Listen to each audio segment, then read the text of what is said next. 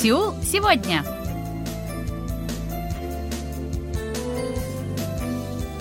Здравствуйте, уважаемые радиослушатели! В эфире очередной выпуск передачи «Сеул сегодня», в которой мы знакомим вас с жизнью корейцев и событиями, происходящими в Корее. У микрофона Анна Витенко, за режиссерским пультом Настя.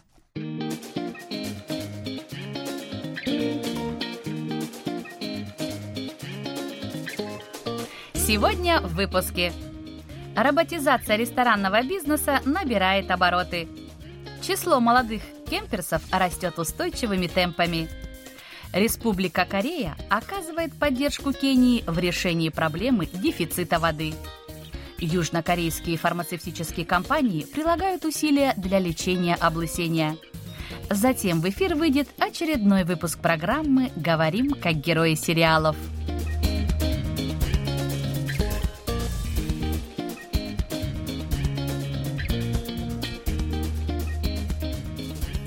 Рестораны начали оснащать роботами еще несколько лет назад. Во всем мире роботов начинают использовать для готовки. Они во многих ресторанах заменяют работников кухни. В США роботизированные руки Miso Robotics жарят бургеры, автоматы Spice готовят салаты на вынос. В Китае робот компании Orion Star заменяет профессионального бариста и за три минуты готовит любой кофе.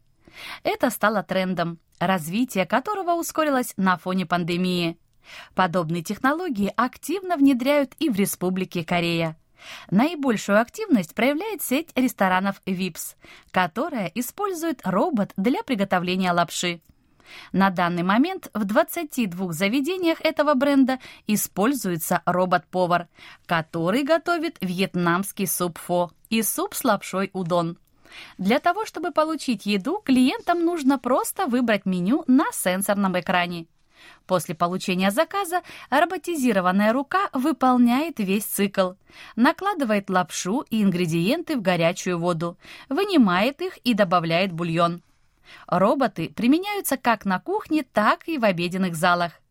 В заведениях франшизы BBQ клиентов обслуживают роботы, Посетитель заказывает еду через планшет, установленный на каждом столе. После получения заказа сотрудник ресторана кладет готовую еду на поднос робота и вводит номер столика. Робот подходит к столику, двигаясь по заданному маршруту. Клиент забирает свою еду и нажимает кнопку подтверждения. После этого робот возвращается в исходную точку. Эксперты отмечают, что роботизация ресторанного бизнеса неизбежна. Технологии позволяют достичь одинакового качества продукта в сетевых заведениях. Этот фактор особенно важен для сегмента ресторанов быстрого обслуживания, где покупатели хотят получать блюда, к которым привыкли, вне зависимости от того, в какое заведение сети пришли. Использование роботов упрощает соблюдение требований гигиене, чистоте, температуре, влажности и других стандартов, закрепленным в ресторанной сети. Между тем, существуют и недостатки. Роботизация процесса приготовления требует достаточно больших инвестиций на старте. В каждой сети заведений технология приготовления немного отличается. Где-то она проще, а где-то сложнее. Придется потратить средства на поиск оптимального решения. Логично, что роботизация окупается быстрее в крупных сетях, где одинаковые машины можно установить в десятках и сотнях ресторанов. Но в последнее время роботы становятся доступнее для малых заведений. Это стало возможным благодаря появлению услуг по аренде роботов. Прокат робота на месяц стоит порядка 300 долларов – между тем, ресторанный бизнес ищет новые средства доставки.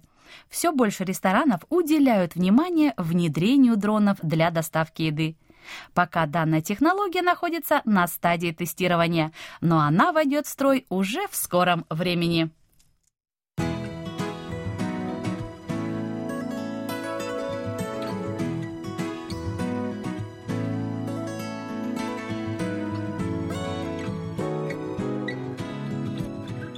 Кемпинг – это способ отдыха на свежем воздухе. Во всем мире отдых в кемпинге ценится за возможность вырваться из городской суеты и побыть на природе.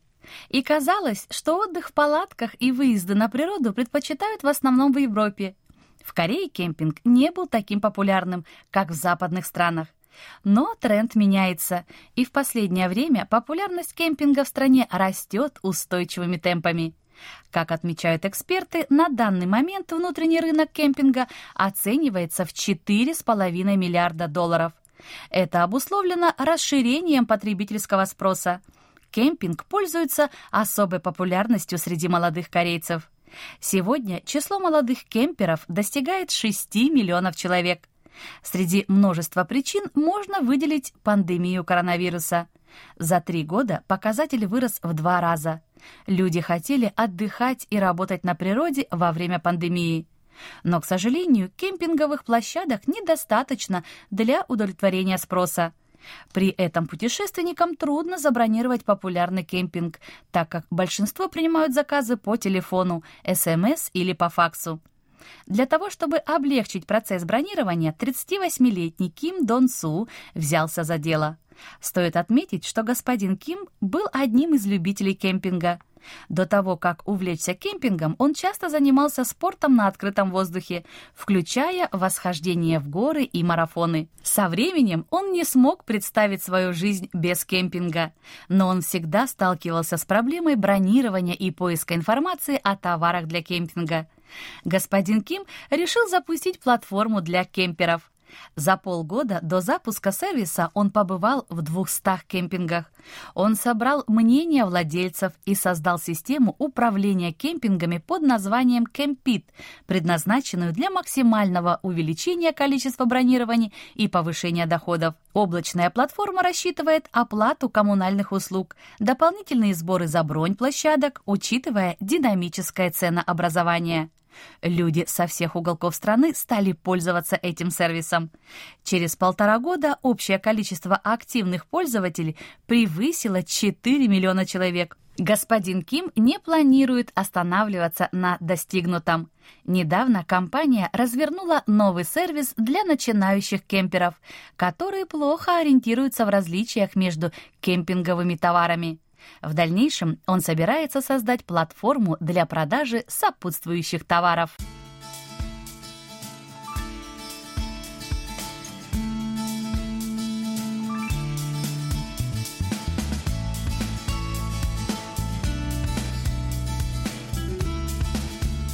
Официальная помощь развитию – один из механизмов решения проблем развивающихся государств. Южнокорейское правительство активно принимает участие в этой деятельности, оказывая помощь нуждающимся странам. Расскажем об одной из стран-получателей. Округ Туркана, расположенный на северо-западе Кении, засушливая территория. Среднегодовая температура здесь почти плюс 40 градусов. Это один из беднейших округов Кении – там проблема голода стоит особенно остро, поскольку засуха уничтожает домашний скот и посевы. В последние четыре года в Кении, Эфиопии и Сомали не было сезона дождей. Это вынудило полтора миллиона человек покинуть родные места в поисках пищи и воды.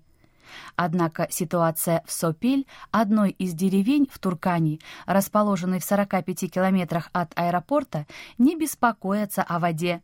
Они строят дома из глины и стволов деревьев, разводят домашний скот, в том числе верблюдов и коз. Это стало возможно благодаря объекту водоснабжения, построенному на средства, выделенные южнокорейским правительством в 2020 году. Средства были перечислены в рамках проекта улучшения качества питьевой воды с целью адаптации к изменению климата. После появления объекта водоснабжения жизнь почти пяти с половиной тысяч жителей деревни изменилась к лучшему. Главное изменение – это увеличение числа школьников. Как поясняет Джексон Мутия, эксперт по водоснабжению и санитарии регионального отделения ЮНИСЕФ Лодвар, раньше у детей не было времени на учебу, так как они тратили несколько часов в день на доставку воды.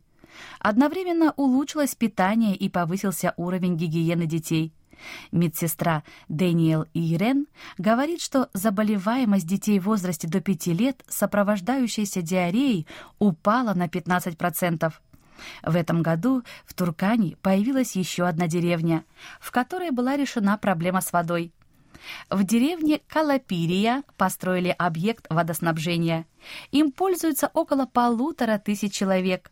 Решение проблемы с водой помогло вернуть людей в родную деревню.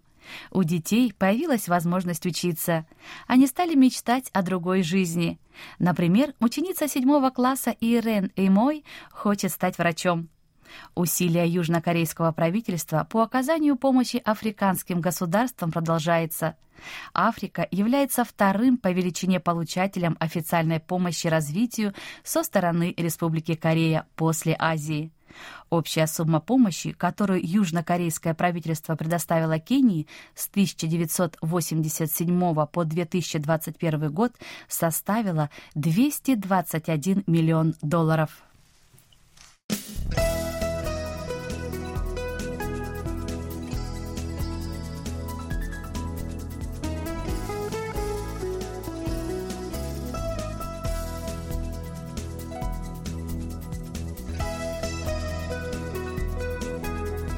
Сегодня о покупке средств от выпадения волос задумываются все больше людей.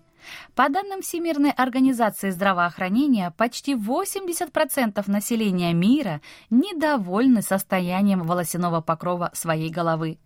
Патологии волос не щадят практически никого, встречаясь как у мужчин, так и у женщин, вне зависимости от их возраста и образа жизни – Проблемы начинаются обыденно. Длинные или короткие нити скапливаются на расческах, подушках и диванах в чрезмерном объеме, становясь первым поводом для беспокойства. Затем болезнь переходит в более активный этап, когда случайное вырывание волос провоцируется даже обычным поглаживанием. И корейцы не являются исключением. По данным Корейского института по оценке эффективности медицинского страхования, в прошлом году в больницах и клиниках 243 тысячи человек лечили аллопецию. Это рекордно высокий показатель. По оценкам специалистов, с заметным выпадением волос все чаще сталкиваются и молодые люди. Наиболее часто аллопеция встречается у людей в возрасте от 30 до 40 лет. Повышенное выпадение волос – это процесс, связанный с самыми разными причинами. На скорость утраты белковых нитей, растущих из кожных фолликул, влияют сильный стресс, неправильное питание, беременность, расстройство щитовидной железы и многое другое. К счастью, современный фармацевтический рынок не стоит на месте – на полках физических и цифровых аптек стали появляться все больше препаратов, позволяющих людям избегать полноформатного облысения. Наиболее популярными считаются препараты, содержащие миноксидил или финостерид. Эти средства выпускаются в форме таблеток или мази. Некоторые компании продолжают заниматься разработкой новых лекарственных препаратов против очаговой аллопеции. В настоящее время в таких препаратах часто используется финостерид или дудастерид, которые влияют на уровень мужского гормона. Для того, чтобы избежать возможного побочного эффекта, отечественные фармацевтические компании ищут новые пути – Например, компания JV Pharmaceutical работает над препаратом, способствующим пролиферации клеток матрицы волоса посредством активации сигнального пути VNT который является ключевым компонентом в активации стволовых клеток волосяного фолликула. Новый препарат сейчас находится на стадии доклинических исследований на токсичность. Компания намерена начать клинические испытания в первой половине следующего года. Между тем, со временем люди с аллопецией смогут получить поддержку от правительства. Постановление о подобной поддержке рассматривают некоторые органы местного самоуправления. Ранее президент Республики Корея Юн Сок Йоль пообещал снизить цены на препараты-дженерики, используемые для лечения аллопеции, и финансировать клинические испытания.